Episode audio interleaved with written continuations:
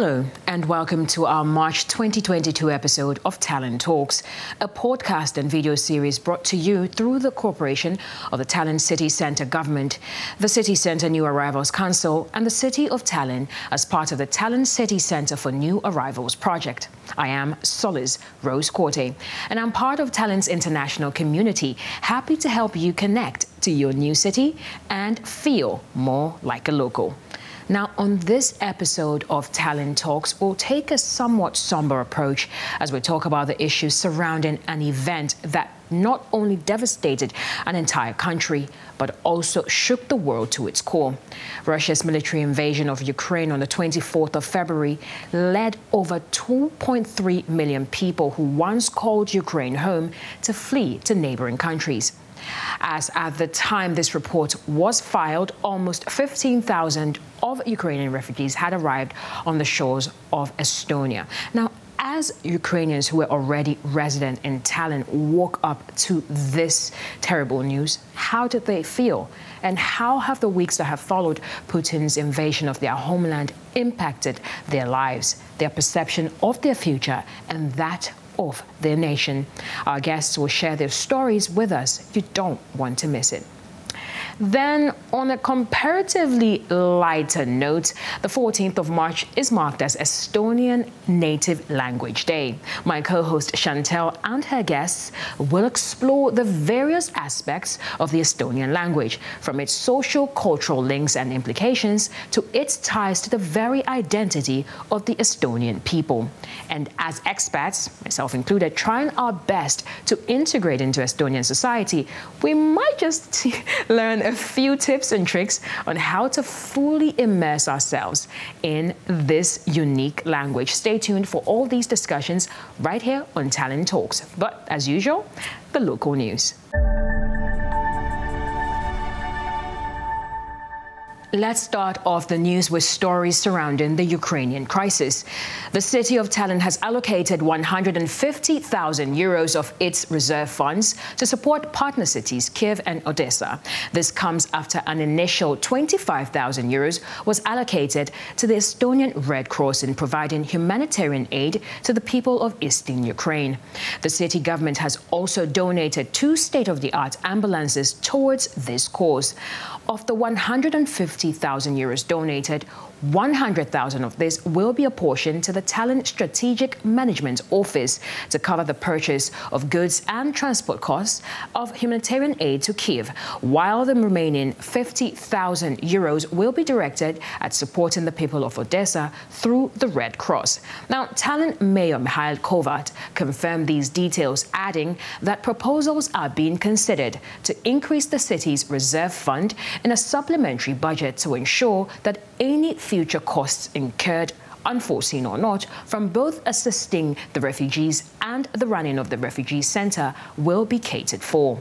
On the 5th of March, a representative of the Ukrainian capital, Kiev, addressed the city of Tallinn requesting for humanitarian assistance. By all indications, Tallinn has responded positively to this call. And speaking of positive responses, from March 10, 2022, the city of Tallinn is organizing a collection of everyday items in the district administrations. This call was necessitated by the fact that many people who fled Ukraine in the wake of Russia's military invasion had to do so with little to no personal belongings initially handled at the refugee centers, the deputy mayor of Tallinn, Betina Beškina, has urged those who wish to donate to take their donations to the collection points at the district administration. Now, this will allow for proper transportation, sorting, and distribution to those in need across Tallinn. Now, although grateful for all kinds of donations, the deputy mayor stressed the need for the items of focus to be clean and decent clothes and shoes. Now, unsurprisingly, the majority of refugees arriving in the city are women of various ages, as well as adolescents and children of both sexes. Now, donations will be accepted from Thursday, 10th March have been accepted since then in each district. So please bring them to the following addresses. You find addresses in Kesklinn District Government, you find it in Mustamäe District Government. Um, there's also the District Government Facebook page that you can visit to find more locations. Kristiine District Government, Põhja-Tallinn Community Center, Lasnamäe District Government, um, and you'll also find the various days and times where these um, collection points are also active. So for further information, in case you want to find out more about what is needed at most in a particular moment, kindly contact the various district governments as well. So we're still on the subject of war, but a slightly different kind, because Tallinn has marked the anniversary of the 1944 March 9 bombing, as well as the Ukraine war victims. On this day, 78 years ago, the Soviet Air Force bombed the city of Tallinn in two waves of air raids, leaving 554 Estonians dead destroying a total of 1,549 buildings and damaging 3,350 other ones. Now, this number accounted for about a third of the city's residential buildings at the time.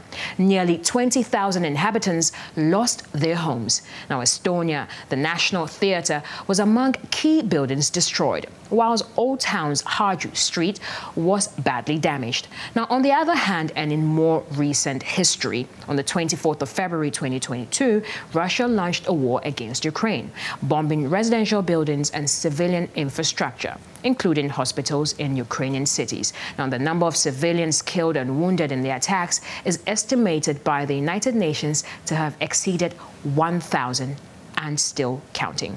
Now, hundreds of thousands of people have fled the war in Ukraine, and many more have been displaced within the country. The day was marked by a memorial service held at the burial site of the victims of the March bombing in the Siselinna Cemetery. A prayer service was led by the High Priest of the Estonian Apostolic Orthodox Church, a memorial concert uh, in the Church of the Holy Spirit, and a candle lighting on Hadron Street in honor of the victims also took place. Now, if you're out there and you wish to support the victims of the Ukrainian war, these refugees, please visit www.ukrainaheaks.aa. You can also donate to the Estonian Red Cross or become a volunteer. Simply visit www.redcross.aa for more information. Now, moving away from the sea of support flowing in from across the world for persons affected by the Ukrainian war to other victims of this conflict the animals. Yes, the animals. Now, thankfully, they have not been left out as Tallinn Zoo has joined other zoos worldwide to collect donations in support of the staff and animals. Now, although animals have had no part in this conflict, they have also been adversely affected with their lives and environment put in jeopardy. From the onset of the invasion, Feldman Eco Park in Kharkiv was hit, damaging exhibits and wounding and killing some animals. Areas around the polar bear and tiger enclosures at the Mykolaiv Zoo were also bombed. Some animals in Kiev Zoo have been relocated to shelters, while about 50 staff and their families have made a home in the zoo to care for these understandably frightened and stressed animals. Tiit Maran, director of the Tallinn Zoo, has echoed the organization's unflinching support for the endangered animals and their carers all donations from Estonian residents will be handed over to the Ukrainian aquaria and zoos through the European Association of Zoos and Aquaria, EAZA, rescue operation. Donations for Ukraine zoos can be made via Tallinn Zoo on the Tallinn City e-services page. You can also visit www.tallinnzoo.ee for more information. So, away from all issues regarding the war, let's move on to some much lighter news. On the 6th of March, Tallinn launched its newest initiative with free admissions to city owned museums. This will happen on the first Sunday of every month. The keen interest in free museum Sundays was reflected in the numbers recorded on the 6th of March compared to a regular Sunday. Now, a total of 4,806 people visited the branches of Tallinn City Museum. Of this number, 1,950 visited the Kiek in de Kök Fortification Museum, 900 visited the City Life Museum, and 550 went to the Photography Museum museum. The Miiamilla Children's Museum hosted 450 visitors, with 380 people spending time exploring the Kalamaja Museum. The Tallinn Russian Museum and the Peter I House saw 320 and 256 visitors, respectively. There was a significant increase in visitors to the Literary Center museums, too. Tammsaare Museum saw 110 visitors. Village Museum saw 119 and 50 52 went to the Und Museum. In all, the reception as well as feedback about the event has been positive, and Kaarel Oja, Deputy Mayor for Culture, says the initiative has opened the doors for people who would have otherwise never visited the museums. Director of the Tallinn City Museum, Heli Nurger, thanked the volunteers who helped make the event a success, adding that visitors' feedback will be taken into account and the lessons learned will be applied to ensure the success of subsequent events. Currently, only city owned museums are involved in the Free Museum Sunday program, and Tallinn is hoping to extend an invitation to other museums across the city to join the program. Now, the next Tallinn Museum Sunday will be on the 3rd of April 2022. For more information, visit www.tallinn.ee forward slash museum Sunday. And in other news, the Estonian National Adaptation Program, Settle in Estonia, seems to have gained more popularity as the number of participants rose by 16% compared to the previous year, with Estonian language training being the most popular subject. Work, entrepreneurship, and family training modules were also popular. Last year, 1,950 participants took part in the training courses. This year, the number rose to 2,262. Participants were made up of various nationalities, primarily from Russia, Ukraine, Nigeria, and India. Most of these participants came to Estonia to work, study, or live with a family member. According to Maria Asma, head of the Department of Cultural Diversity at the Ministry of Culture. The keen interest in the integration program is a positive one since many more people are moving to Estonia to live and to work. She reiterated the goal of the department to ensure that people who have chosen Estonia as their home will feel comfortable and be provided with the necessary resources to help them adapt well to the Estonian way of life and settle in faster. The importance of understanding the socio-cultural, financial, and legal landscape in Estonia cannot be downplayed, and the director called on employers to encourage their non-Estonian employees to participate in the integration programs. Now the numbers. In 2021, Estonian language courses topped the list with 905 participants. The module outlining the values and the principle of Estonian state was attended almost 400 times, and training on work and entrepreneurship more than 60 times. One day thematic training sessions on the adaptation program are held in English and Russian. Language courses A1 and A2 take between three and five months to complete. The Settle in Estonia program is a program designed to provide an overview of the Estonian state and society, as well as daily life in Estonia. The program provides newcomers with answers to important questions from their rights and obligations in Estonia to how to open a bank account, for instance, find a family doctor, or how to find and enroll their children in educational institutions.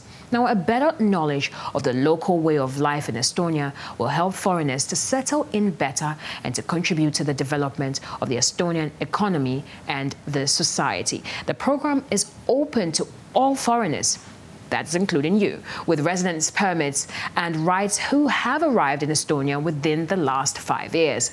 Last year, 4,014 EU citizens registered their residence in Estonia for the first time. In 2021, 6,087 third country nationals were granted a primary temporary residence permit compared to 4,710 in 2020. Now, temporary residence permits are issued in Estonia for work, study, business, or for family migration. Since 2015, more than 10,600 individuals have participated in this program.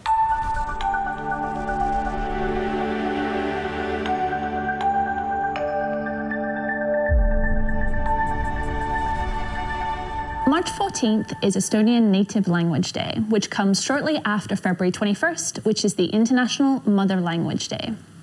The Estonian language is the second smallest national language in the world behind Icelandic, but it is something that is tied so closely to national identity, culture, and even politics in Estonia that it's deeply important to Estonians and a part of every foreigner's transition to life in Estonia. Today we have with us uh, Martin Lan, the founder of the e-residency hub and founding partner of Expat Relocation Estonia.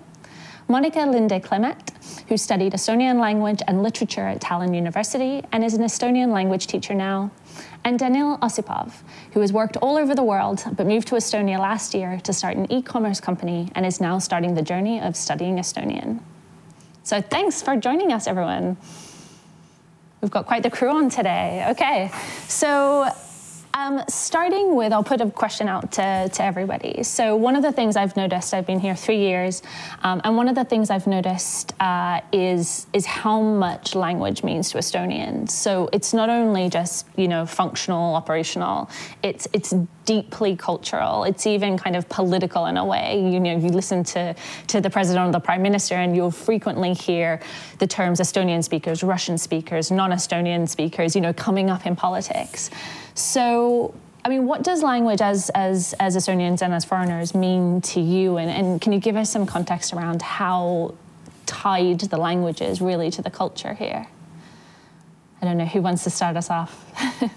Thanks, Chantel, for this question. I think you've, you've, you've hit a, a, really important spot there, and language really is important for Estonians. Uh, uh, I give you an example. Uh, if you take the Estonian constitution, then, and if you read the very first part, the introductory part of the constitution, then it really says that the, the, the main reason for the Estonian country, the state to exist, is to preserve the, the language and the culture. So the country doesn't oh, wow. exist to provide for, I don't know, nice living for its citizens or development or medicine or any of that.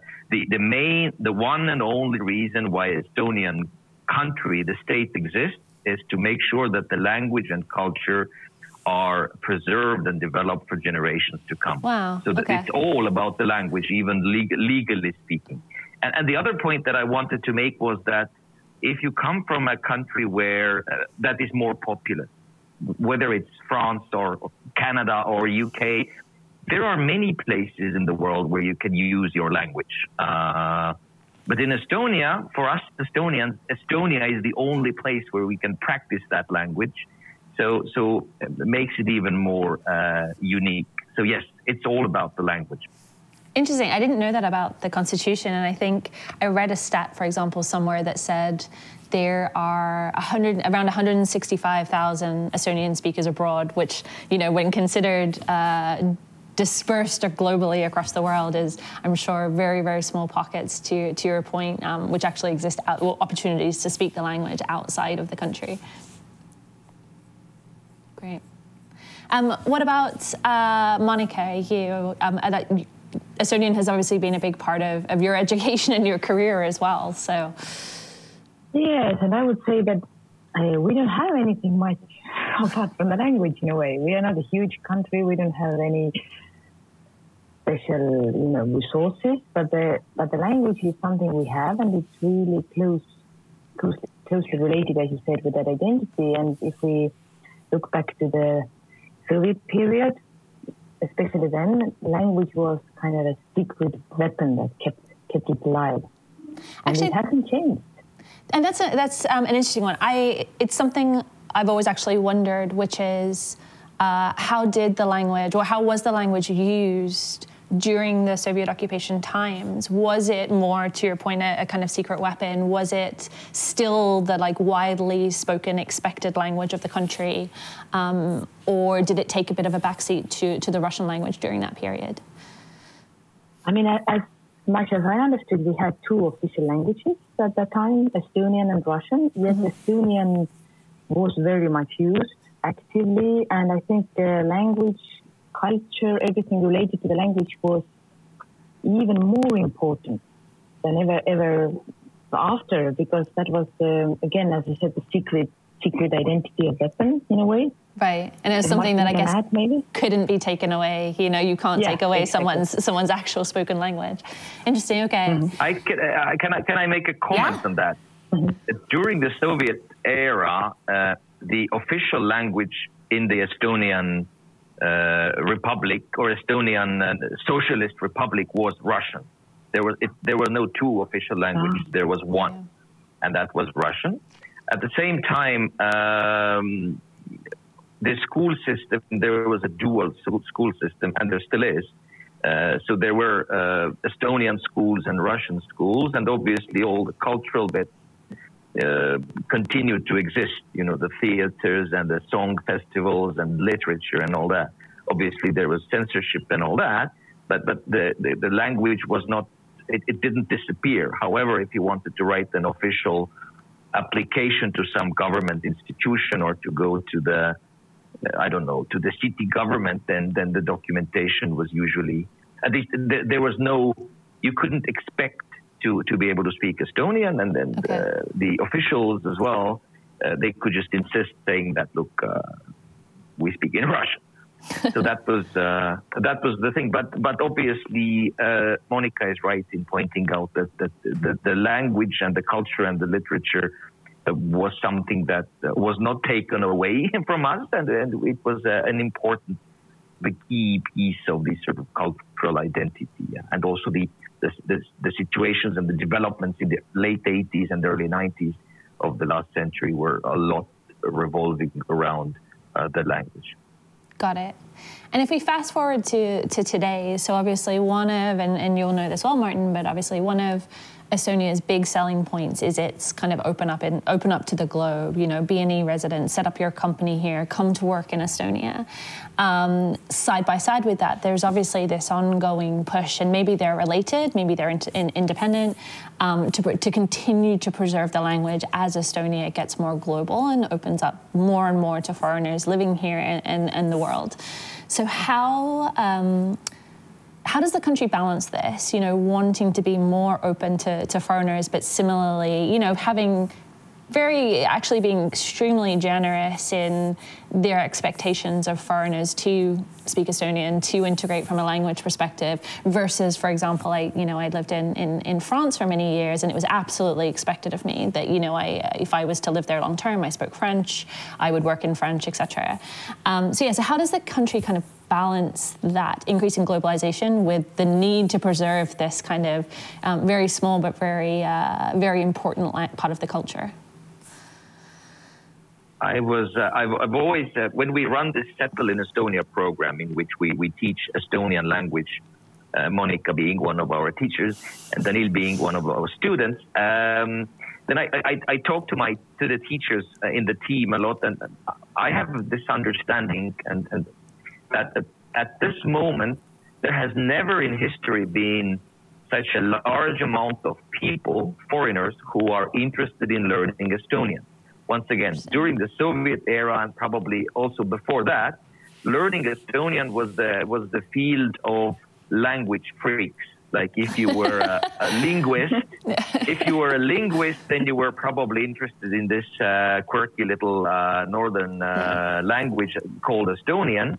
But for the general public, uh, this was a non-issue. I mean, why would you bother learning Estonian? So now we have this demand from people who have come to live here, uh, have maybe created families here or simply work here, and they are they need this language in order to live. At the same time, they, they are also sort of uh, mildly interested in the culture and the language, so there is this element as well. At the same time, it is perfectly fine to live and work in at least in Tallinn and Tartu without speaking Estonian. Yeah. So uh, either if you speak Russian or, or English, it's perfectly fine. You don't yeah. starve to death uh, uh, without knowing Estonian. So, um, yeah. you know, the balance is, is there. We need to train more Estonian language teachers to meet this demand. Mm. But at the same time, I don't think we should squeeze the foreigners too much into learning Estonian because many people come to Estonia not because of their interest in the language, but because of their work and, and, and other reasons. And we shouldn't somehow belittle that. Uh, mm. So yes, there is the balance, and I think we are we are uh, trying to make keep the, the, the balance there. And the, the, the, problem at the moment, I think, is mostly the the lack of good Estonian language teachers. Uh, okay. Uh, and I think uh, this is something that over the coming years we need to work on. Yeah, I think you know. Actually, I, oh, go ahead, Monica. Uh, sorry, I was wondering that yes, there isn't such a pressure that you definitely need Estonian. If you work at Wise or Pipedrive, you can live your day without any Estonian.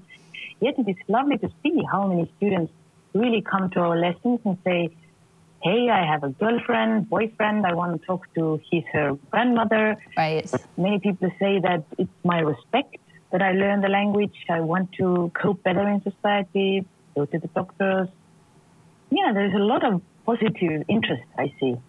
Yeah, I was going to ask if it's mainly, you know, families or people that want to get permanent residency. Obviously, that is a requirement. It's not just a requirement. I mean, B1 is is very ambitious and, and, and you know, something to, to really aspire to. But maybe, Daniil, um, what was your driver for, you, you moved here last year and you were already doing your, your Estonian lessons. So what was your driver? Yeah, look, I, I, think that I agree, and it's also overlapping. I agree with Martin what he was saying, uh, uh, answering the previous questions. For me, is uh, in a way that language is a reflection of your culture. And as far as I see more and more people who decided to come to Estonia, love Estonia, and decided to stay here. And if you decide to stay here and not be forever the stranger and uh, live in an isolated society, you you have to learn this language. And uh, it opens like quite a lot of new, interesting, like doors, ideas, like uh, exchanging of information. And uh, this is, I think, that the main driver also for me. And I see that uh, I was lucky to work in Estonia like several years ago. And uh, I was also trying to, to study Estonian. Uh, at that time, it was not successful, but uh, you, as, said, as Martin said, you can survive in Estonia without Estonian, and it's amazing. So how like yeah. good people speak English, how, how many people speak English here and good English. But uh, again, if you are here, if you decide to stay here, if you decide to uh, better understand the culture and people here, so you have to, you have to, you have to speak local language, and it's actually exciting journey. I really enjoy my classes. Yeah. I also enjoy our group because really it's from all around the world, from from all, all around the world. Yeah. Awesome. And just, um, oh, go ahead. Yeah. Yeah. I was thinking, look, if you if you live in Estonia and you don't speak uh, the language, as I said, you'll be fine, particularly if you already have a job and if you come here to do a particular job, then, but then you would be living like with one eye closed. You, you, will you'll, you'll be fine. Uh, but if you learn it, then you get, I think you get two things. One, you, you do get to understand the Estonian society and mm. you, you will be able to make more friends. And there is this notorious, uh, myth about Estonians being uh, very hard to approach, etc., etc. Uh, the language is the key. Yeah, you, you, you, you, This is how you open them up a bit, us up okay. a bit.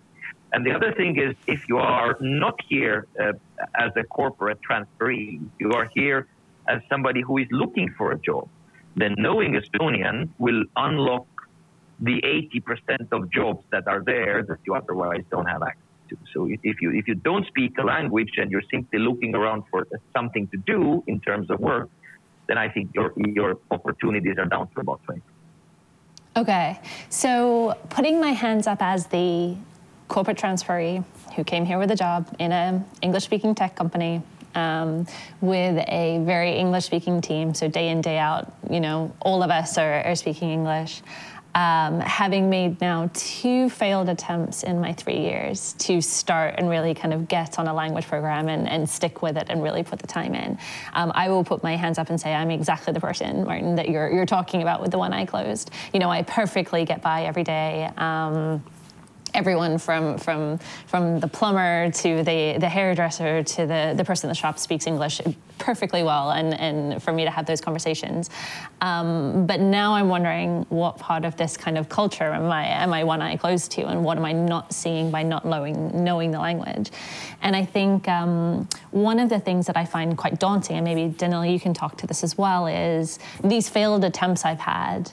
Uh, have come from a place of I feel like I'm never going to get this. You know, I'll, I'll, um, I'll start. I'll learn, you know, the common common verbs, the common words. And then I remember last summer I was in the forest and having this amazing Estonian day, and I pull over on the side of the road and there's a man uh, selling honey, and he's selling his, his jars of honey, and I said, um, "Uks messy," and he was like, "What?" I said, um, Messy.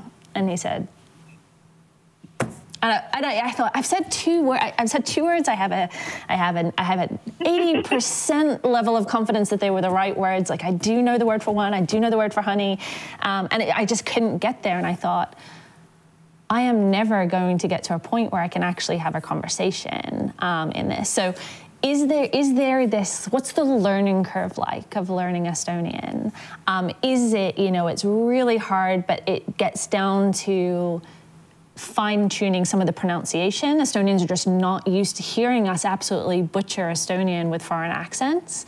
Um, you know, they're not used to ooks and ooks and whatever that, that fine nuances that I'm, I'm not going to capture on day one. Um, maybe, Monica, do you see your students kind of get to this point where there's this light bulb moment of, I can actually be understood now? Yes, I would say just uh, hang in there, don't give up. I know that when you're coming from the English language background, the pronunciation is the issue. I understood your Yksmesi very well because I'm there was surrounded. honey. It was there. There was only honey. It was the only thing being sold. Anyway. because I'm exactly I'm used right. to different uh, accents, but probably with this old uh, gen- or young I don't know gentleman in the countryside, never seen anyone trying to speak Estonian, yeah. and it's all about getting getting used to. And of course, there is a learning curve. People are so different, but I mean, I have seen so many people coming zero levels to my lesson, and in two years to speak. Okay. it, it is possible. I can okay. promise. and where does where does that um, you know obviously there's the language system of A1, A2, B1, etc. Where does that kind of I guess almost level of I can go and do some basic things in Estonian really kick in. Do you see that happening around your students that are kind of at the A, finishing their A1? Daniel, do you feel like you can go into a store and kind of, you know, do some, uh, you're at A1 level, I think. You can, uh, you know, yeah, yeah. do some things. yeah, look, you, I think that when you're A1, you're trying to do things. Yeah. Okay. And this is most important things, like keep trying because uh, it was for me the same with English language. So you you you start understanding the basics, you start understand the, you you knowing the like basic phrases, and you start shooting them at Estonian people and see what what will be the reaction. And it, this is the only way to do it. And I think that. Uh, coming to your question, that the turning point is different for, for each and every person, of course, as Monica said. But as far as you get this like like several several sentences which you're already familiar with, and which you can ask and can decode the answer which you're getting. So I think that for many people, it, it is a it is a turning point, and you start like being involved and uh, being maybe more confident uh, that you can do it. Okay. it's not easy, but there is no there is no other way. Okay, so I just need to teaching teaching adults is probably. Sorry sorry Daniel go ahead. No, I, I have an, and uh, several several examples like like uh, in my life. So I, I, I used to know people who speak perfect Estonian not being Estonians, and uh, I have an example from my wife who started a bit earlier than I did, and she passed through B1 level, like for example B1, yeah B1, and she can can like sub, like maintain the conversation in Estonian quite well. Wow. So everything is possible. You just need to keep keep going, and uh, it will be rewarded. okay. And sorry, Martin, what were you going to say? Yeah, sorry, Martin. Yeah. I I wanted to say Monica can correct me if if I uh, overshoot my authority here, but uh, um, I think to have a to have a normal conversation about random stuff in life, simple stuff, beyond one Messi. right. uh, I think B1 is that kind of level. Okay. And uh, because then you will feel more or less comfortable in understanding what's going on around you. And you can you can uh, chip in with your thoughts okay. and ideas, and obviously, uh, you know, groceries and stuff. But to get from zero to this level, uh, our students often ask, you know, uh, how long does it take? My answer is this if you are a linguistically talented person and you have experience with learning foreign language before and you're willing to put in six, seven or so hours a week, then you can do it in a year. A year, okay. Uh, if, but that's you know then then you are a, a linguist and you this is what you do in like you learn Estonian. If you do it at the side of your work or your family life and everything else, and you're you know tired and exhausted, and you do it once a week or maybe two evenings yeah. per week, it could take a year and a half up to two. Yeah. And and and if you if you do this just as a hobby, in order to you know when you go back from Estonia to your home country, in order to just uh, uh, over a couple of beers. It's a great uh, party trick. I, I, can know it, to do party tricks. Uh, if, if that's your goal, then the party tricks you can do in a matter of a couple of days. But this is where you stay. So totally. you really need to to, to get to that B1 level without that effort uh, uh, that I described, I think is impossible. But yeah. to the party trick level, you can get in a couple of days, uh, and, and otherwise, a year to to to um, to 18 months, I think, is realistic. Okay. And, and it, it, also means it also means that if you if you come from uh, Korea or Japan or, or some place where where language is really different, uh, also the, the alphabet. Then it might take another extra half a year. Mm. Okay. Monica, do you, because uh, obviously Estonia is not super close to other other languages in the way of, for example, French and, and Italian or something would be more related. Um, do you see that there are certain people who do pick it up easier in your classes? For example, do Finnish people pick it up um, more quickly? Of course. Yeah. Yes. Okay. I would say for Finnish students, yes, it is. It's much easier. Okay. But well, the other, mm, I can't really say. I think it's only Finnish speakers. Okay. And then it really depends on the effort, the time, yeah, the talent. Definitely. And of course, the people often feel guilty that oh, I have I have so bad Estonian level, or oh, I've lived here for ten years, and there's no need to, I would say, feel so bad because it's an effort. I'm taking Russian classes now. I know it's an effort. I haven't done my homework for the next week. It, it's great. They make an effort and they slowly study. You know, yeah, it, it's normal. We are all adults. We have jobs, children, everything. It takes time.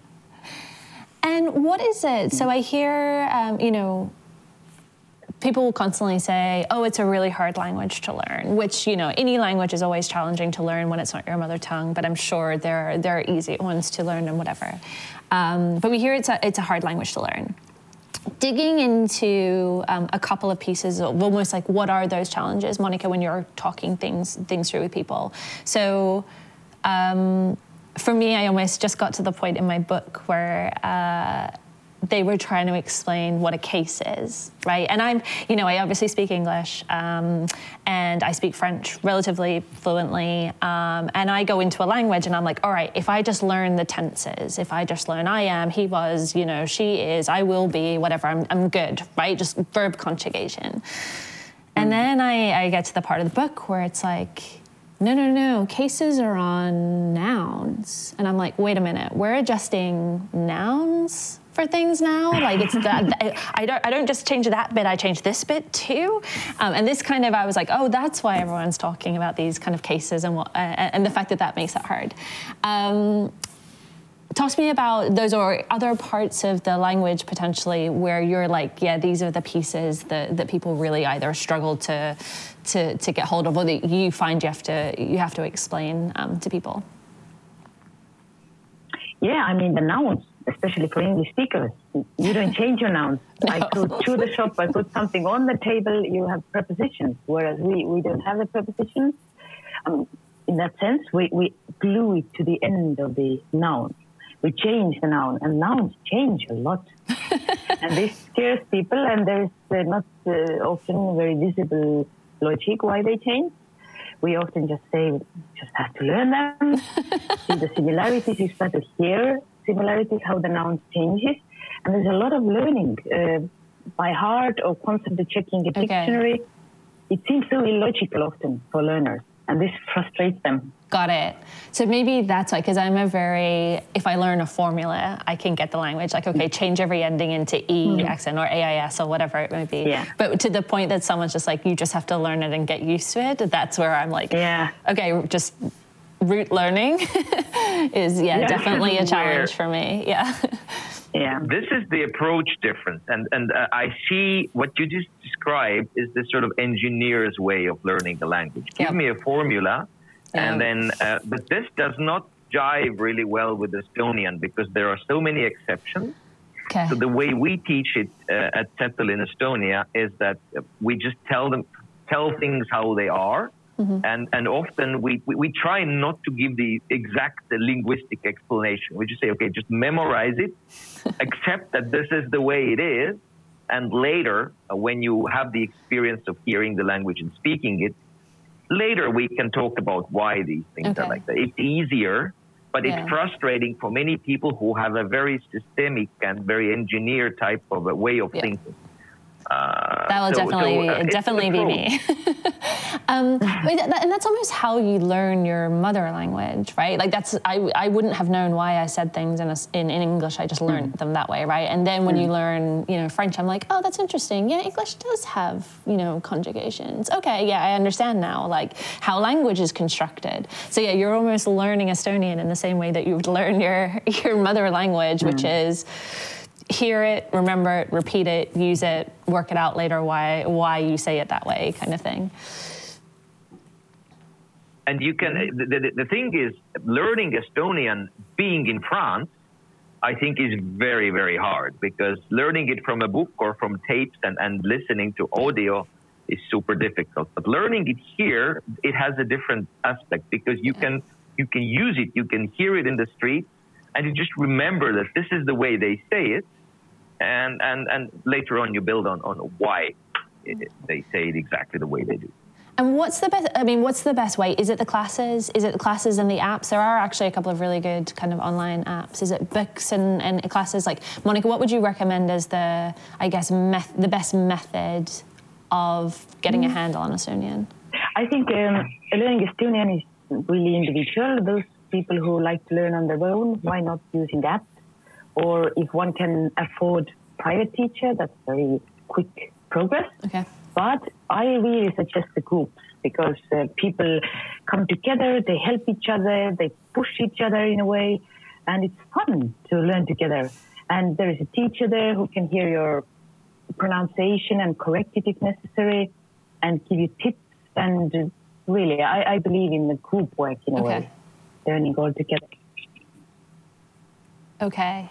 Okay, so get back involved in the groups. And actually, you know, um, maybe Martin, you through the Settle in Estonia program, um, it was quite easy to, at least with the A1, I understand that, that getting a spot on A2 and B1 is like, a, a, fight on the day on the day that the the spots are released. I feel like everyone in my office starts sending out messages like, "Hey, everyone, jump in the queue! Jump in the queue! They're opening spots for for lessons." But at least A1 is very easy to get to get into.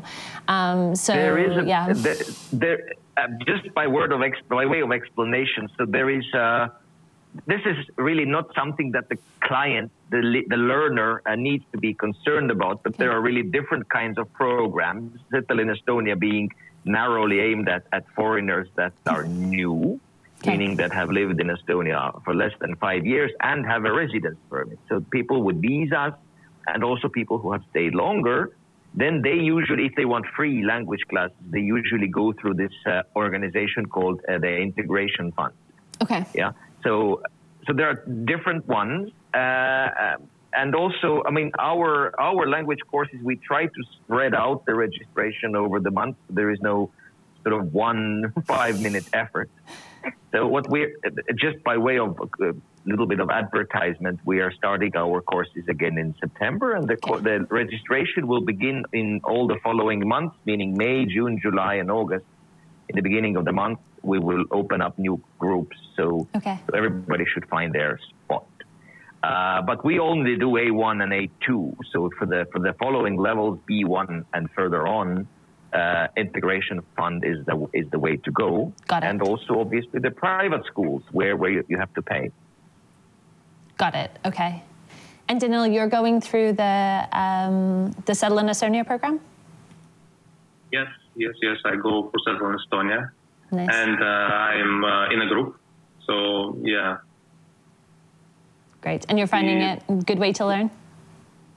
Look, yeah, I I I, re- I, I have experience of uh, studying English as well, and um, I think that when you are in a group, it is adding a lot to your to your to your like uh, maybe speed of your progress because yes, you can learn it from uh, from the app, and I do also use the app for memorizing the words, and it's really kind of helpful. And you can do it uh, at, like if you have 15 free minutes, so you can do it, and it's very helpful.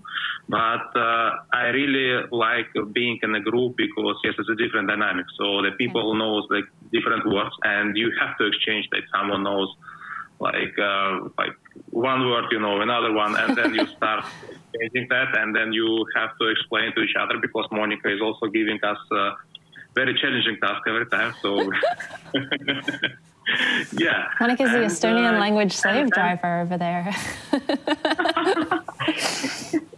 and uh, and uh, uh, really for me it was amazing. Like after three months of uh, A1, you start understand you you start understanding actually. So like basic things which people saying in, in the shop. So it's it's amazing. Then you uh, stop uh, like uh, uh, stop being like around surrounded by the like the sounds and music mm. which you cannot before. and immediately after three months, not immediately, but after three months, you start understanding that it's not the music; it's it's like uh, certain things which people saying to each other, and you can understand some yeah. of some of the things. And it's also trigger interest in you, and you start browsing the new words, and it's kind of like it's uh, going up and up in terms yeah. of uh, words which you are learning and expressions which you are learning. Because you're right, in Estonia, it's, it's not it's not uh, it's not only words, so you need to also understand endings and, and expressions, and uh, it's it's better, I think, to, to learn like sentences by sentences. Yes. At least that's work better for me now.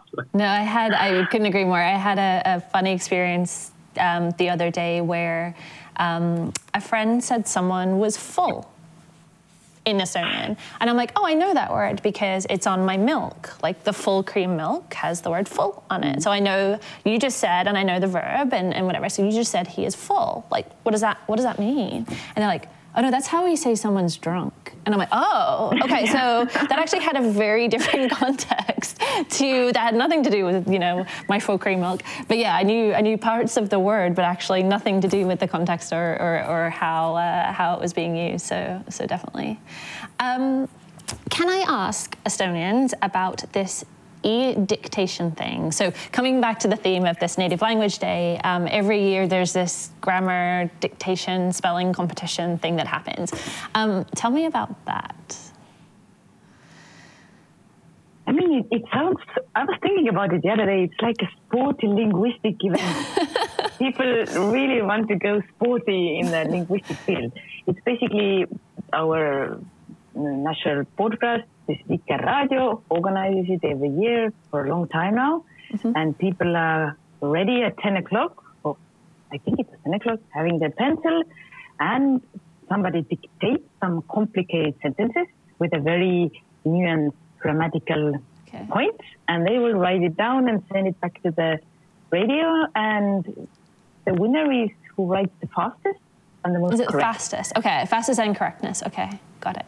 Yeah, I and I think they have categories as well: the linguists and students and just average, not usual people. But yes, Martin. Uh, I think in the U.S. you have this thing called the spelling spelling bee, where where where kids are supposed to spell out the words. So it's it's the national spelling bee contest of Estonia, and, and the thing mm-hmm. is this: uh, like spelling words, individual words, is not complicated in Estonian because Estonian is written exactly as it is uh, uh, pronounced. However. Um, this takes it to the next level because there is a lot of punctuation issues and there are a lot of words that are foreign words that, that you know you really need to be very particular when you write it and the devil is in all the details so it's it's it's it's hardcore difficult these are not sentences that say but these are these are super complicated multiple commas sentences and, and yes, as Monica said, there are uh, different categories. So for linguists, for regular people, uh, age groups, etc. But I think thousands of people write it, and uh, the, um, the, the, the, contest itself is quite quick. I think it's 10 minutes or, or, or okay. not more than that. So they, they read out, they read it out twice, and then you have to type it into your computer and press send. Okay. Uh, and then the first first correct answers. And usually there are thousands and thousands of, of entries in which about maybe a dozen or a few dozens are, are 100% correct. Wow. I think I wouldn't be correct, honestly. They're so detailed. With the and you are you are a linguist. You're a yeah. professional yeah. of that particular I'm field. afraid to do it.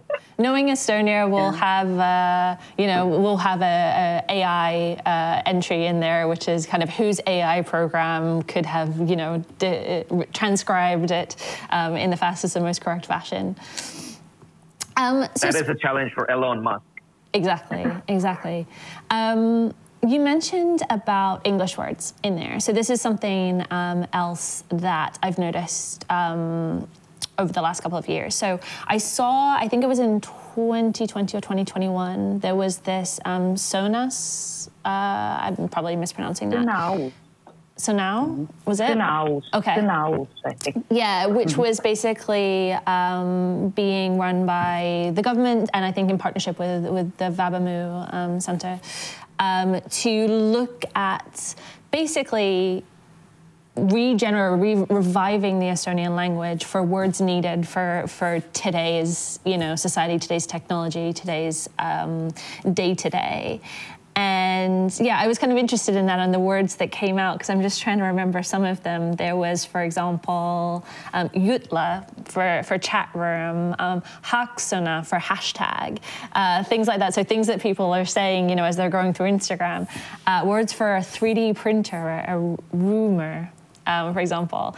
Um, wh- where today are there? Uh, is there a lot of kind of what would it be, Estonglish, I guess, uh, words in, in the Estonian language? And is there this push more generally to kind of find these, um, you know, ways of expressing modern day life in Estonian and, and evolving that language? Can I take a crack at that question? Um, um, I think uh, one of the things that makes Estonian unique is Estonian, uh, again, correct me if I'm wrong, Estonian is the smallest uh, language in the world that is universal in the sense that you can use Estonian to write a PhD thesis on astrophysics you, probably cannot do that in Apache or, or in, in, in uh, Zulu. No offense to, to Zulu speakers. Uh, so, uh, so we, we have this language that is 100% usable in modernity. Okay. Uh, but that comes a little bit at the price of, of, of uh, borrowed words, whether it's the word for keyboard or monitor or, or, or hashtag. And now there is, I think there is a balance of, of uh, ridiculousness and the, the, on the one hand where you translate or create new words for everything and on the other side where you simply succumb to uh, english and you, you end up with, with some sort of a stonglish mm-hmm. um, and, and with this Sõnaus or with this campaign for creating new words time is the best judge of the success so there are always there are dozens of words that are being proposed but only few of them catch up. One of the words that has totally caught up is, is Taristu. taristu, which is the word for infrastructure. So absolutely nobody now in the Estonian uh, newspapers or interviews uses the word infrastructure. People say taristu and they think it's a real word because it is. Uh, all these uh, haaksõna and all these other things, time will tell. But, but I think the challenge is to maintain the language, to keep it alive. We need to do some of this word creation. We cannot just let go and say, okay, hell with it. You know, it's much easier to say hashtag. Mm. Uh, by the way, just a, just an example of, of, of, the word creation. Many of the words that the Estonian language currently has, people have no idea that these are actually invented words. Mm-hmm. One of such words, curiously, curiously enough, for the topic of the day is relv, which is mm-hmm. weapon. And the word relv is very new. It was inve- invented, I think, in the 30s uh, by a linguist uh, in Estonia. It used to be called tapari, which is uh, directly translated as a killing device. Yeah. so uh, the word relv and the word pardel or a shaver are are now so much commonly used that nobody even thinks of them as, as invented words.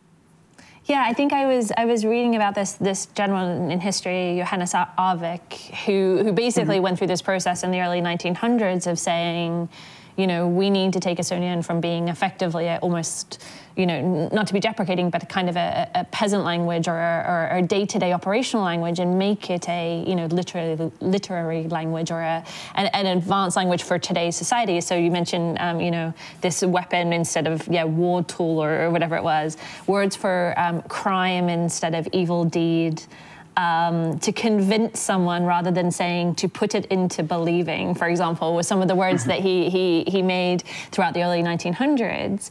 And, um, and really kind of, uh, and, and his legacy has kind of kept going over time in terms of developing the language and modernizing it and making sure to your point martin that it is a universal language you know there's nothing that can't in today's society be expressed through the, the native language I think we should cherish what we have because it's really, really unique.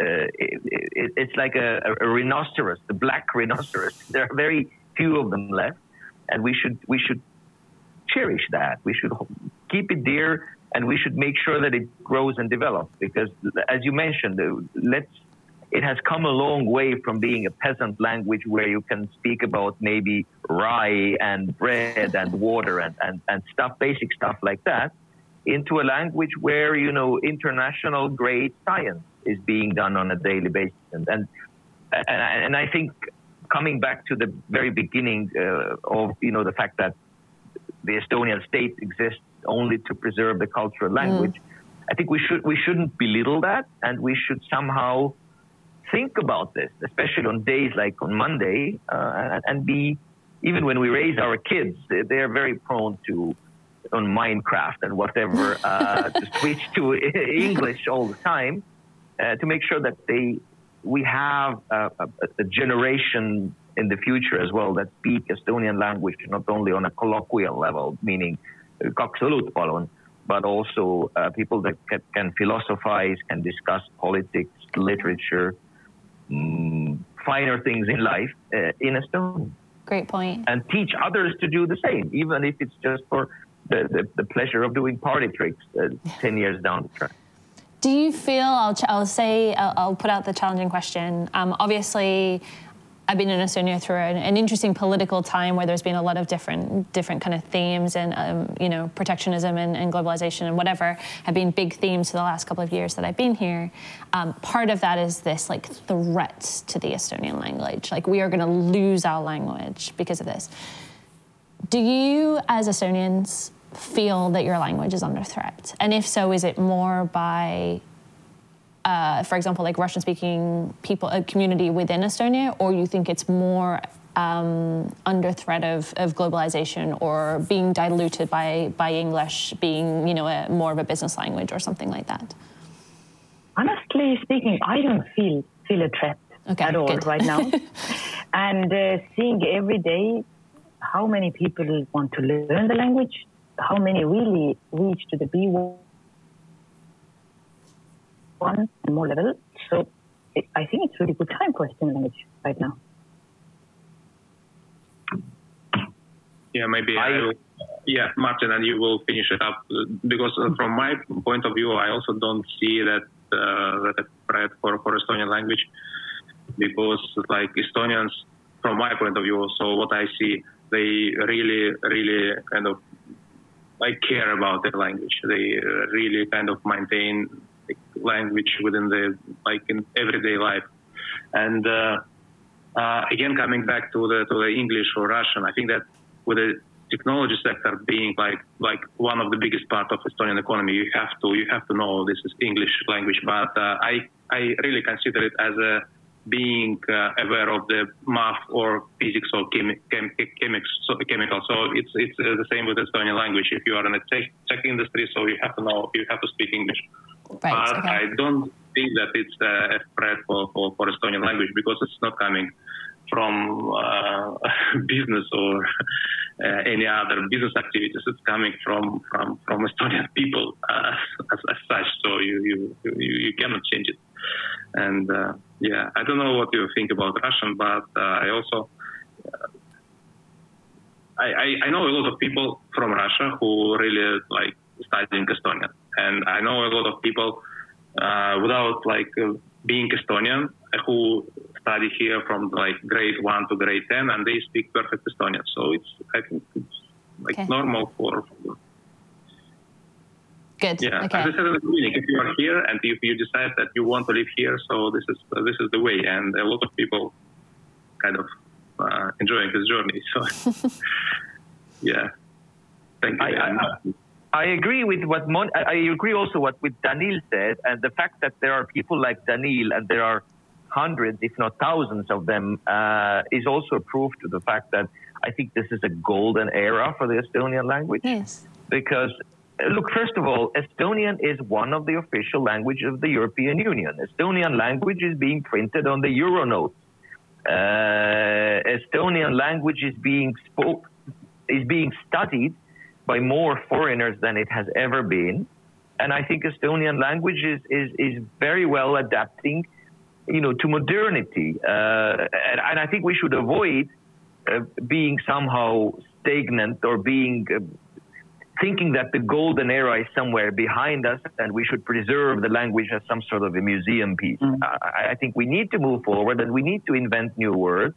Uh, and, and, if some Englicisms uh, slip in, then then that's fine. I mean, uh, yeah, I think it's a living, strong language and uh, has is going strong, stronger than ever.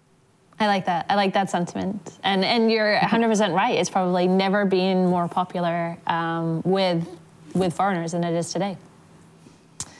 Um, okay. With that, thank you so much. Um, this has actually been incredibly insightful for me.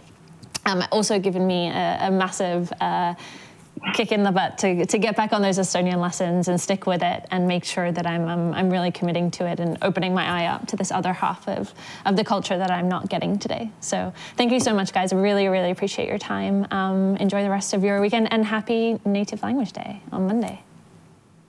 Aitäh! suur aitäh, aitäh kutsumast! aitäh! Thank you. Bye.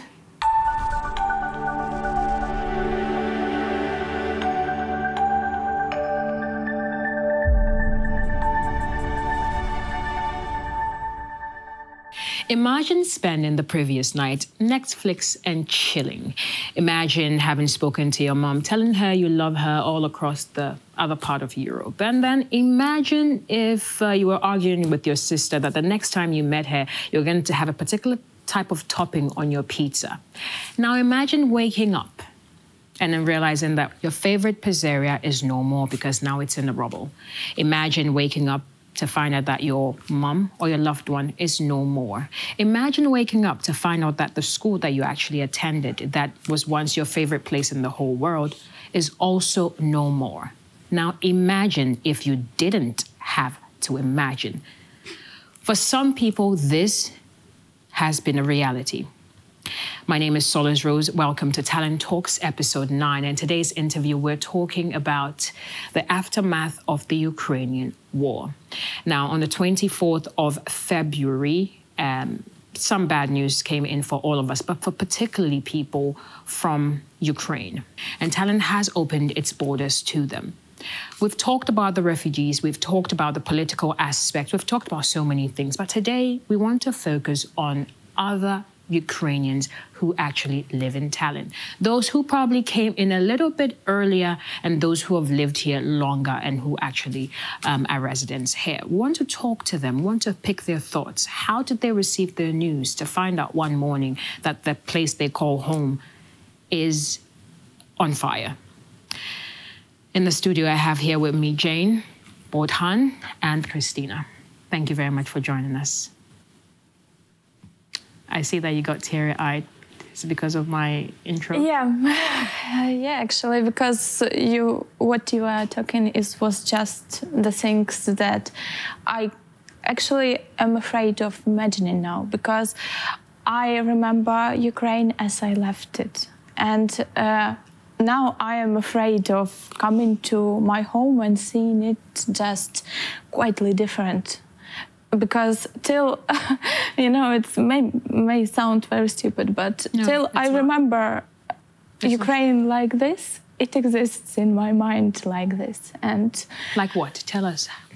Like a beautiful country like my home uh, like a lot of places I've been visiting, because um, due to my work, I, I deal with flowers and I, am a flower wholesaler. And uh, uh, to start these businesses, we visited all places in Ukraine, like basically all flower shops in uh, all villages and cities. And I've been to each city and each place in Ukraine. And now I cannot believe that this Kharkiv I now see is the Kharkiv I've been to, is Kharkiv where I had my friends and we were chatting like each week when the flowers were coming to them. The same in Kiev, the same in Odessa, the same in Kherson, the same in Arbuzynka, the same in all the places to which we were supplying flowers and where we had friends. And I cannot, uh, I cannot believe that those places do not exist anymore, like, like it was. What are your thoughts? She she's shared how she feels. Jane, how do you feel? Mm, sometimes I really forget that it's real and uh, really like I remember only yesterday I texted with one of my friends who uh, really like I I really don't know many times what to say to my friends there to my friends who left. Uh, and of course, it's like become normal to feel guilt for all of Ukrainians wherever they are, or like our friends from other countries. And also, when yesterday I texted with her, in one moment I really forgot like I'm not at home. Even I'm studying here from the September, and uh, okay, I get used to this place, but still talking with people, I really can forget that it's nowadays our real life but maybe because like this a little bit i can say scare came to me earlier. Like the months before it was really hard for me to study. I i don't know like two days before war i i spent all night crying and it was not scare. I was just so sorry for my neighbors for my country. There was like no scare that we will lose it or something like that. I was just so sorry that we have to go through it. And now when I listen all of the stories, uh, sometimes I feel like I have no emotions just because, uh, like people saying so emotional, and I don't have power to be emotional or say like yeah i understand you because i wasn't there when it happened. I heard all these stories. I have seen photos videos. Yeah i feel like i was there but i haven't. So sometimes it's just i, I can't say that yeah i understand it. Mm. Bohdan, talk to us. How um, obviously they're getting emotional and it's totally understandable. I'm getting emotional. Um, how she, she spoke about guilt, and this is something that is very important. Uh, not being there, being Ukrainian, but not having been there, like firsthand to experience what's happening. Do you feel some guilt? I I I have talked with many of my friends when the war started, and uh, many of them who is here, they they are feeling this but I don't feel because I know that we need to be united now. It's not time to be weak, and that's why we organize humanitarian aid, uh, like helping people. As a lawyer, I also helping some people uh, who came here as refugees. So when those weak moment is like coming to you maybe a bit you feel but you understand that it's not time for this. So you need to be focused. We are like their nation fighting but uh, ukrainians there need to understand that they are not alone. Those people who are in estonia fin- finland and other countries they are also like one team. We are working for our win. So a bit maybe yes, but overall I don't feel guilty because I know that we will contribute in our victory in the future. Okay. Now walk us through how you found out about the war. I particularly, my phone was off, um, was on air, airplane because I was at the Independence grounds for the flag hoisting. I was really happy. It was the first time I was going to like, you know, witness this in Estonia. And then by 9 a.m., my phone was exploding because I had so many messages from different media houses asking me what is happening in Estonia, how Estonia's reacting. I'm like, wait, what? What's happening? Then I found out, and I am like in shock. How did that news come to you? Uh, I, I have uh, checked news and I understood the tension between uh, on the border and but I by the end I didn't believe that it could happen. Like I didn't believe that they like will really do this like uh, try to occupy my country. But uh, it was very long day before. I have been working long long time and I just went sleep and turn off the internet of course and sleep longer next day. And uh, after I turned on my internet, uh, my phone like was beeping. I think like two minutes. Uh, without any moment of rest. It was like uh, everybody was writing me, and uh, all the news uh, channels wrote in their like places that the war started, the militaries in Ukraine. And after I start to call all my friends and say, look, because many of them live in, in Kiev and in the, those cities which were first actually. And I ask, how are you? What is really going on? Is it fake? Maybe not. Or what, what's going on? And yeah, it was my, that's how I get this and what was my first steps, what I did after I get known about this. Yeah. Yeah. Uh, how about you, Christina? Where were you? you? You have a, quite a unique story, so share that with us. I was in Poland um, uh, because, uh, as I told, I deal with flowers.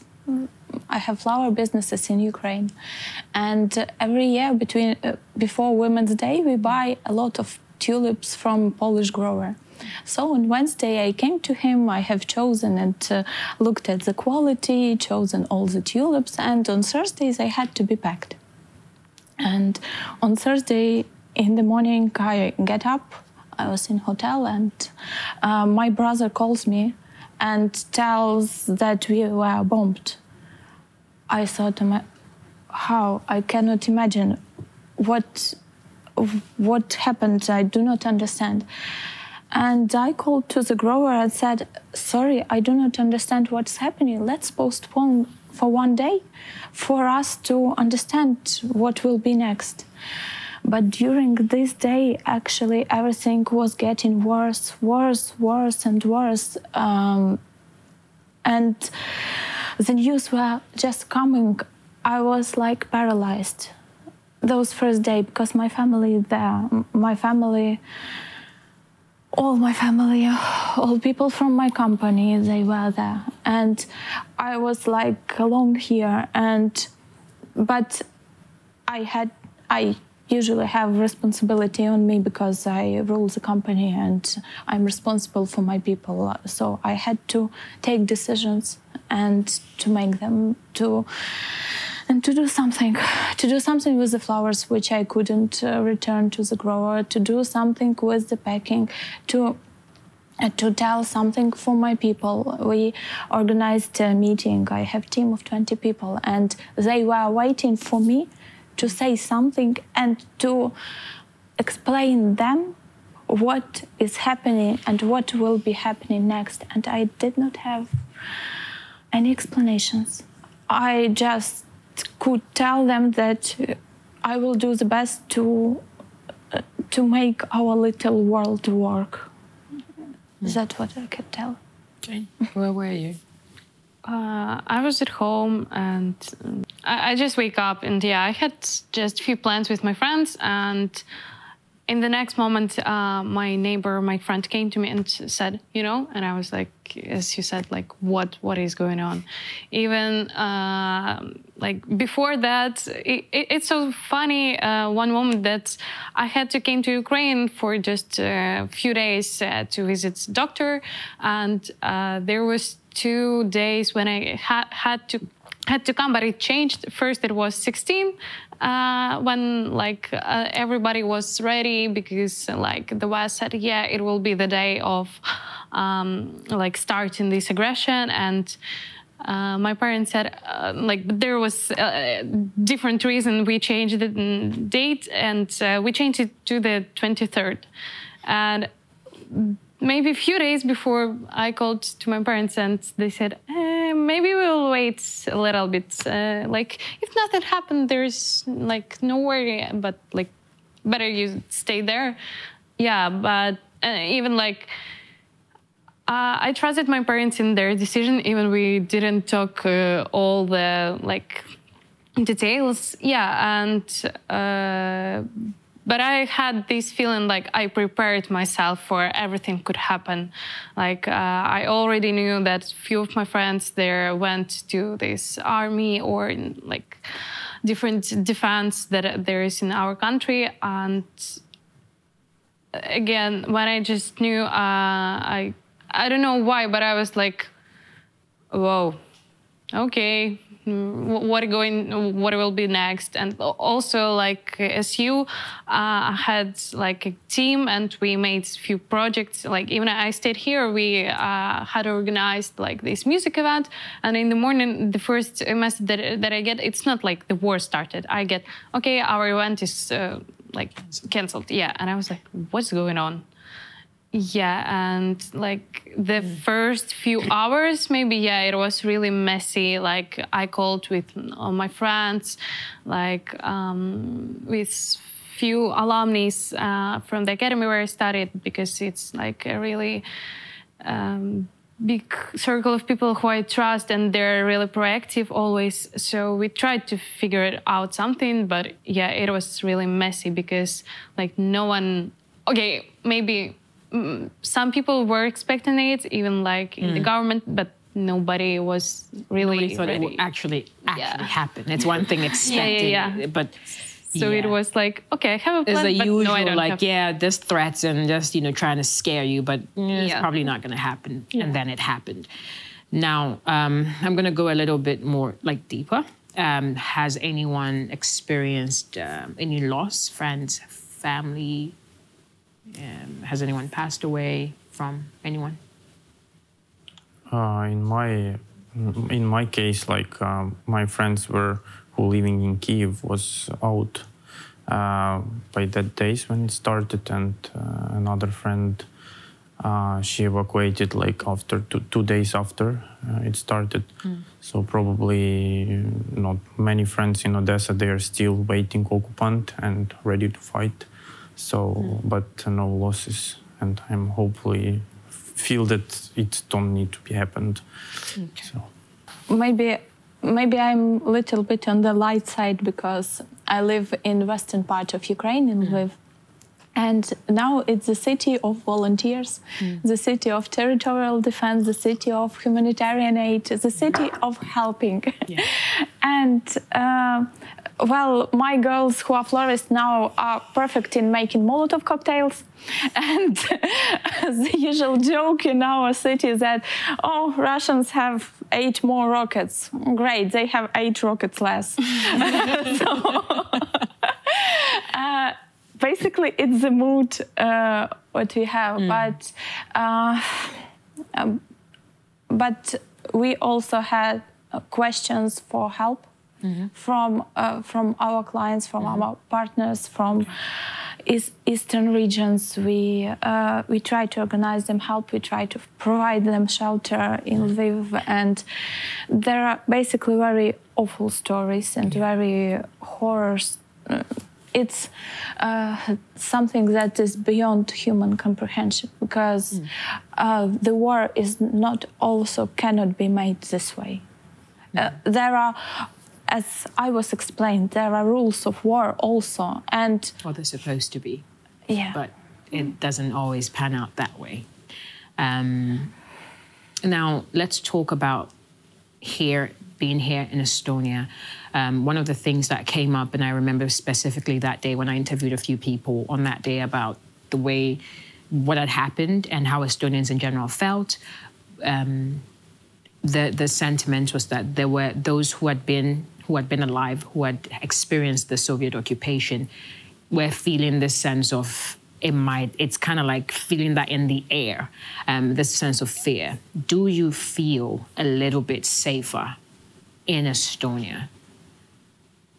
Mm. Like, be honest. Can like, I? And yeah. when it started, many people said, "Oh, you're lucky," and I said, "Please don't say that." Mm. Like, I was really angry. I was mad.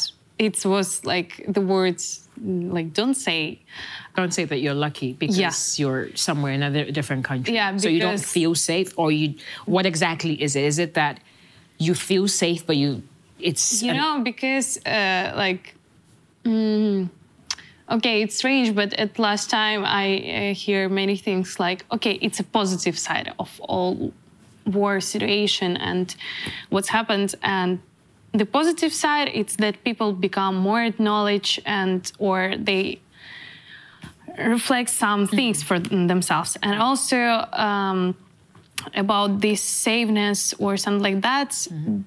i ask not to say that i'm lucky because uh, from the beginning i understood like I don't uh, afraid uh, like death, but I afraid the life without uh, the sense, without and my sense is my country because okay. I wanted and I, I, still want to study here and come back mm. there and help and like rebuild country. It was like my aim to come here mm. to study and get this knowledge.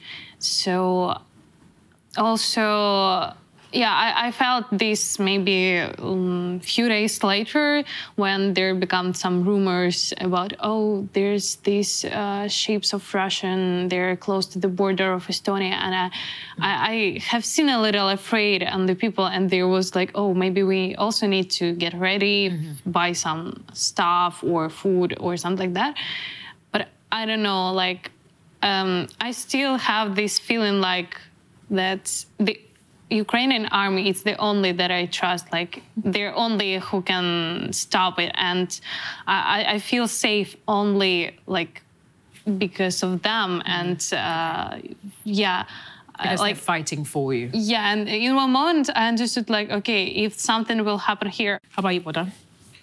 I feel uh, like, as uh, she said, physically, I feel safe like by a human being, but uh, emotionally and psychologically, I don't feel I'm living in that uh, news environment where I see every day like the death, like destroyed buildings, like dead kids, and it's awful to feel this. You can feel uh, here safe, but you don't like. It's like very strange to explain. Like I was very confused from the beginning. I was mostly not scared, but very confused.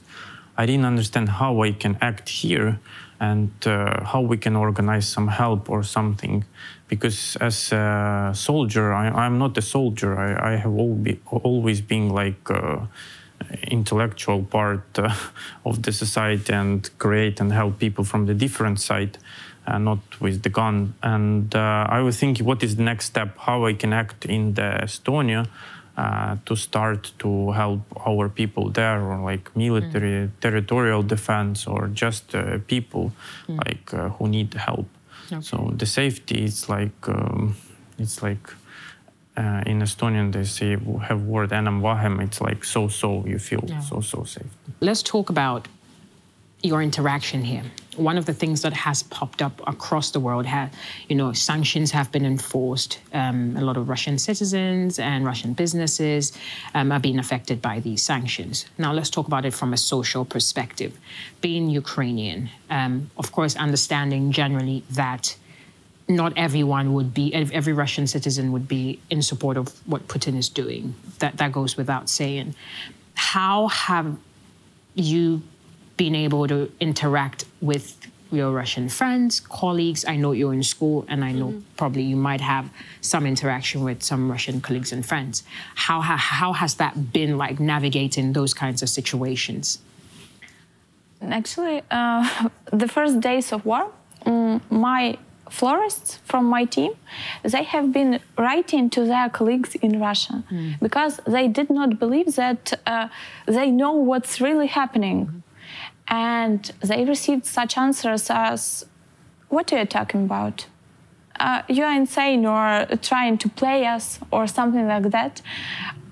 Actually, it was only for one day that then we stopped any communication, we stopped any further trying to, to get them acquainted with the situation. They do not want. Mm. If they do not want it, we have other problems to decide. Mm. Uh, well then, have you have you had? How has your relationship with your Russian colleagues and friends, and in general, how has that? How has this been? How has it been affected or impacted by this mm.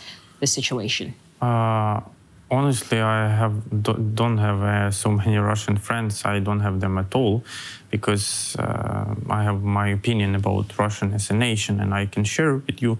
I don't want to offend anybody, but when we protested uh, near the embassy of Russian Federation, there, there was a few Russian, mm-hmm. and uh, someone wrote in the Facebook group in expats like, "Look, Russian are protesting also." Mm-hmm. The guy was standing with the passport, saying like, "I'm sh- yeah. ashamed."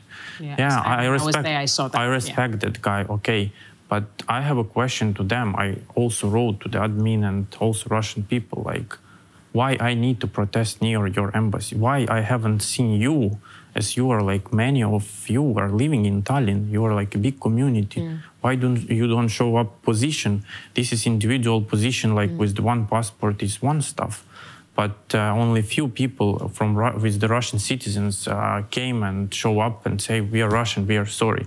But here is like so many of them. Mm. So and I have a question to them why they didn't show up here, what they are waiting for. I, I don't understand their logic and I would not really want to understand now.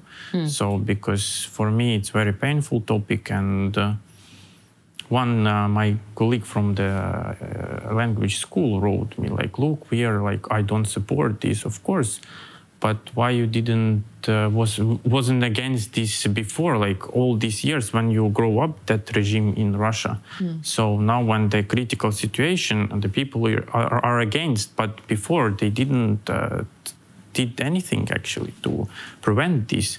So that's that's my opinion about them. Hmm. Okay. Would, would, would, would, would you not think that that would probably be a bit of like a sentimental point of view, considering that probably for um, some citizens, um, especially having grown up under that regime and understanding you know the political climate that is and knowing fully well that there have been several reports of even people um, you know protesting in Russia itself and Moscow and the rest and being you know imprisoned and and you know, so many different types of persecutions. So it is there are public reports that this is happening but if you look at the way it's happening and the consequences of that might it not be a valid sort of reason for someone to let's say maybe they're afraid um, to step up not because they're not against it but because they are afraid? And would that not be like a valid position to have that afraid being afraid of persecution could be a valid reason not to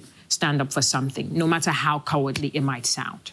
I agree with you. Let, let I finish that thought. and uh, I was talking about those who are living in Estonia. Mm. They will not be prosecuted. They they were not going to to go to Russia or something to live. They were going to stay and continue work, live, build the families here, but they didn't show up here so much. So your, none, your none issue is that they didn't show up to support during the protest. They didn't, you know, come together and stand as a united front yeah, against they, what was happening. I think they need to be first, not the expats, not uh, like many Georgians came, mm-hmm. Ukrainians. Mm-hmm. Like why we need to be there? We of, of course we need to be there, but they need to be first. They need to fight for, for, for with this regime. So of course I agree that uh, in Russia they're scared to go to the prisons, but uh, they're like 140 something millions, if I'm not wrong. So why they could not show up? They will not have any room for them to put them in the prison. But I don't have answers for this. I can't understand this uh, Russian mentality. I'm sorry. Okay, Christina. Uh, everyone has choice, mm-hmm. and every choice has price. And uh, now our people are choosing to die for their country, are choosing to die for their families. It's very hard choice for them, but they are accused to our military uh, to get to be to to, to become military. they're accused, yeah. yeah, and there is not so just that if they come out in the streets they will be persecuted okay then they can go out of the country and then shout out what they think and what they want to say. There are always many ways, mm. and but to do this, you have to be free inside. Mm. That's very valid. Yeah, like okay, uh, when it started, uh, yeah, there was few of my friends who said like i'm sorry or like they didn't live there for a really long time they don't uh, like uh, calling themselves like yeah i'm russian they mostly feel like they're estonians. Yeah. but yeah they ask how i am something like that. And in these points i can't blame them like for i don't know. Okay i can't blame them but there's only few people who after that made everything they can. Like they helped the refugees with like money with everything. But um, this war, as we said, like no one expected, and or like we we couldn't realize that it would happen. And also, from these points, it become um, like everyone understood like there is some questions that you uh, have to answer exactly not saying like i don't know or i'm sorry or something like that. You have to do something. Or you with that or you against. And if you're against you have to do something. Mm.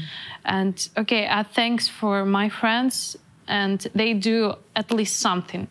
But I uh, forget what is feeling sorry for the people who are saying, I'm scary, I'm just scary.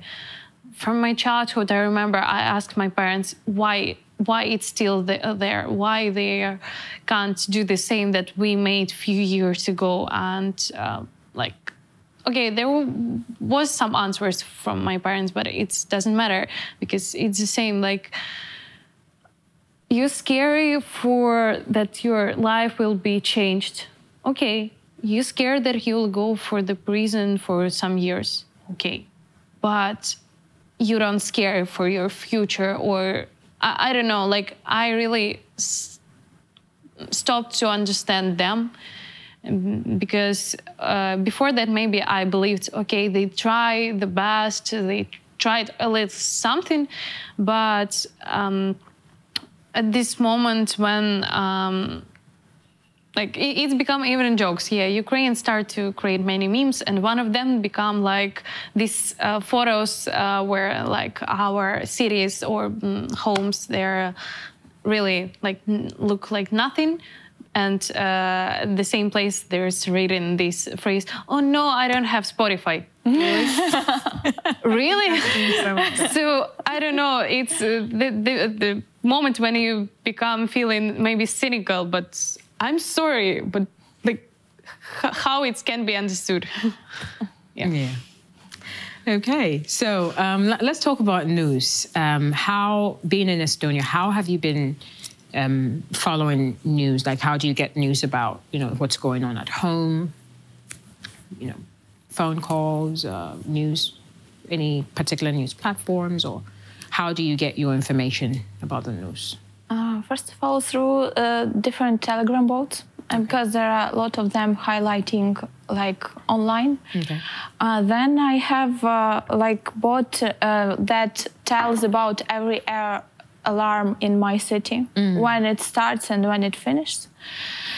Uh, every two three hours I have like a message from uh, from my brother.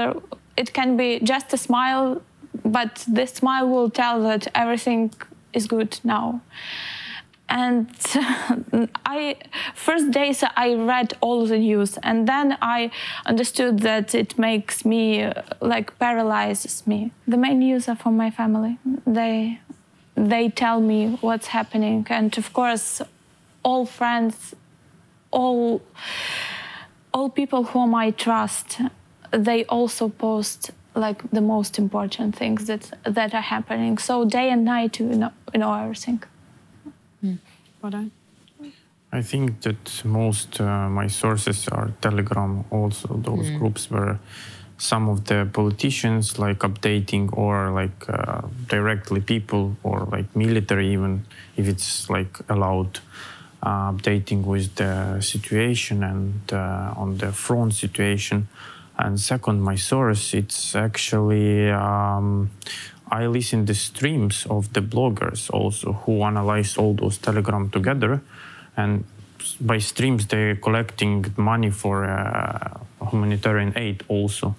And we organize uh, in Kopli 70A some center for refugees where they can get the clothes for kids or uh, everybody actually men teenagers. And many people are coming there like just who arrived in Estonia like same day or day before they update with the real local um, like uh, situation where they came from.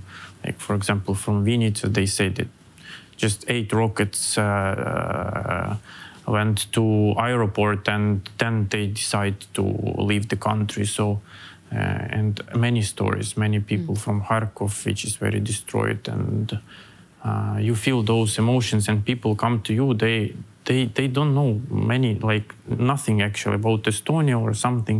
They just escape and when they come to you they want to share Yeah. with you those emotions which they kept before coming here.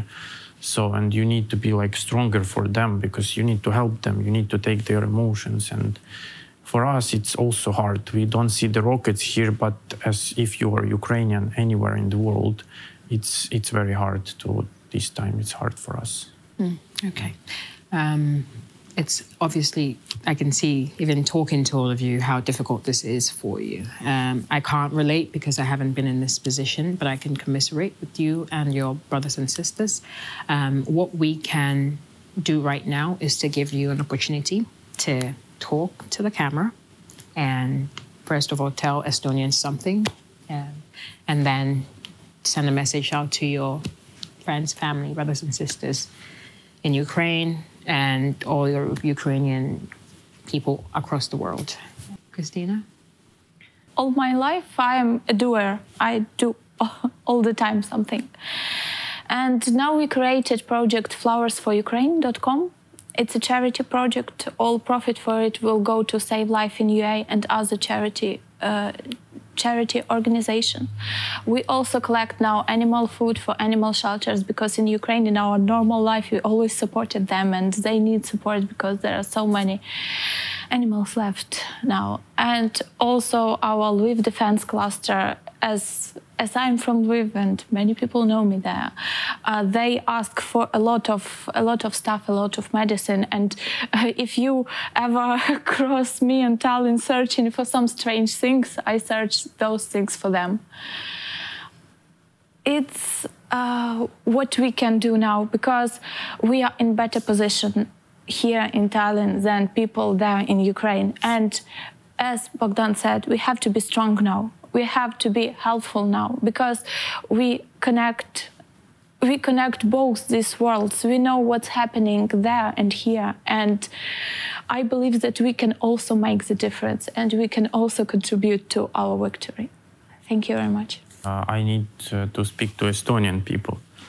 uh, I, I, was going to make it in Estonian, but I, I feel. Well, you can try. I don't understand. I'm pretty sure they yeah, will understand. Tänu kõigele. I'm really, really, really thankful for Estonian people. I see how they are afraid of uh, this situation, even being here, and I see how they giving last salaries, last uh, baby clothes and stuff for Ukrainians. And when they come to, to our center, we also collect their humanitarian aid, and many Estonians uh, come, and how they would like to share those emotions also. And I really happy to be in the and proud to be in this nation, to live in this society with the Estonians, because uh, Ukrainians will never forget this, uh, your aid, your help, to everybody, to refugees that came to, for everything what you bring to my office, to another places uh, for helping people and kids and mothers. And uh, I have so many emotions now when I'm talking because uh, I, I, don't know how to say thank you for you. It's it's like a great nation for me. So if any Estonian like listening now this, uh, you need to know that you you are parim inimene. Yeah. Mm, you know, sometimes reading the news, and not sometimes, I feel that I can do nothing uh, at the moment. But then I go outside and I see that Estonians are really like they feel the same. Uh, they feel uh, their responsibility also, and uh, even sometimes uh, nowadays people saying, "Oh, West doesn't do anything," but I see that it's not true, or even like for Estonia, it's not true. Estonia made many things the first one, and uh, really many of my friends uh, sending me some news. Oh, you see, Estonia said this, or Estonia made this, and many of Ukrainians I really appreciate, and I think kind of creating fun club of Estonians, even like you're also small nation uh, as we, or uh, even smaller, but you do really, really great job. Uh, because even when I uh, think like Ukrainians are really stand together and doing everything they can, but uh, you're doing the same, and you're standing with us in any in, in any way that you can. And for Ukrainians, I want to say, like, um, yeah, stay strong because we will end it as we started together and it will happen soon, I believe. We just need to be wise and uh, do our best like we can. I would also like to say thank you to all of you, because what you are now doing for us is a miracle. You are doing miracle to every person you help. You change the life of this person very much. A lot of Estonians now change lives of me and of my team, and I'm really thankful for you. What you are doing is is, is really great. Thank you very much. Thank you very much, Jane mm-hmm. Christina, well done. I know there's so much more to talk about, and I know that it's not over for you even when this episode ends. But uh, we're here, we're praying with you, we're standing with you. Um, there, if there's anything else we can do, please reach out to us and let us know. Whatever Tallinn Talks can do to help, let us know, and we'll definitely, as much as possible, try our best to support in every little way that we can. So thank you so much for being here and for being vulnerable with us and for sharing your stories with us. And uh, I pray for all of you. Thank you. Thank, Thank you. you. So we've talked about a lot. Oh, they did most of the talking. You can see that I'm a little bit teary eyed. It's okay. It's okay to be human. It's okay to stand for justice and stand for the right thing. If you wish to donate, remember that uh, there are different collection centers across the various district administrations. There, uh, you're open to donate clothing, shoes, food, and all that. You can find more information of that on the tallinn.ee website. You can also um, find more information about how to help and support the war refugees by visiting www.ukrainaheaks.ee EE. You can also donate to the Estonian Red Cross or become a volunteer. Simply visit www.redcross.ee for more information.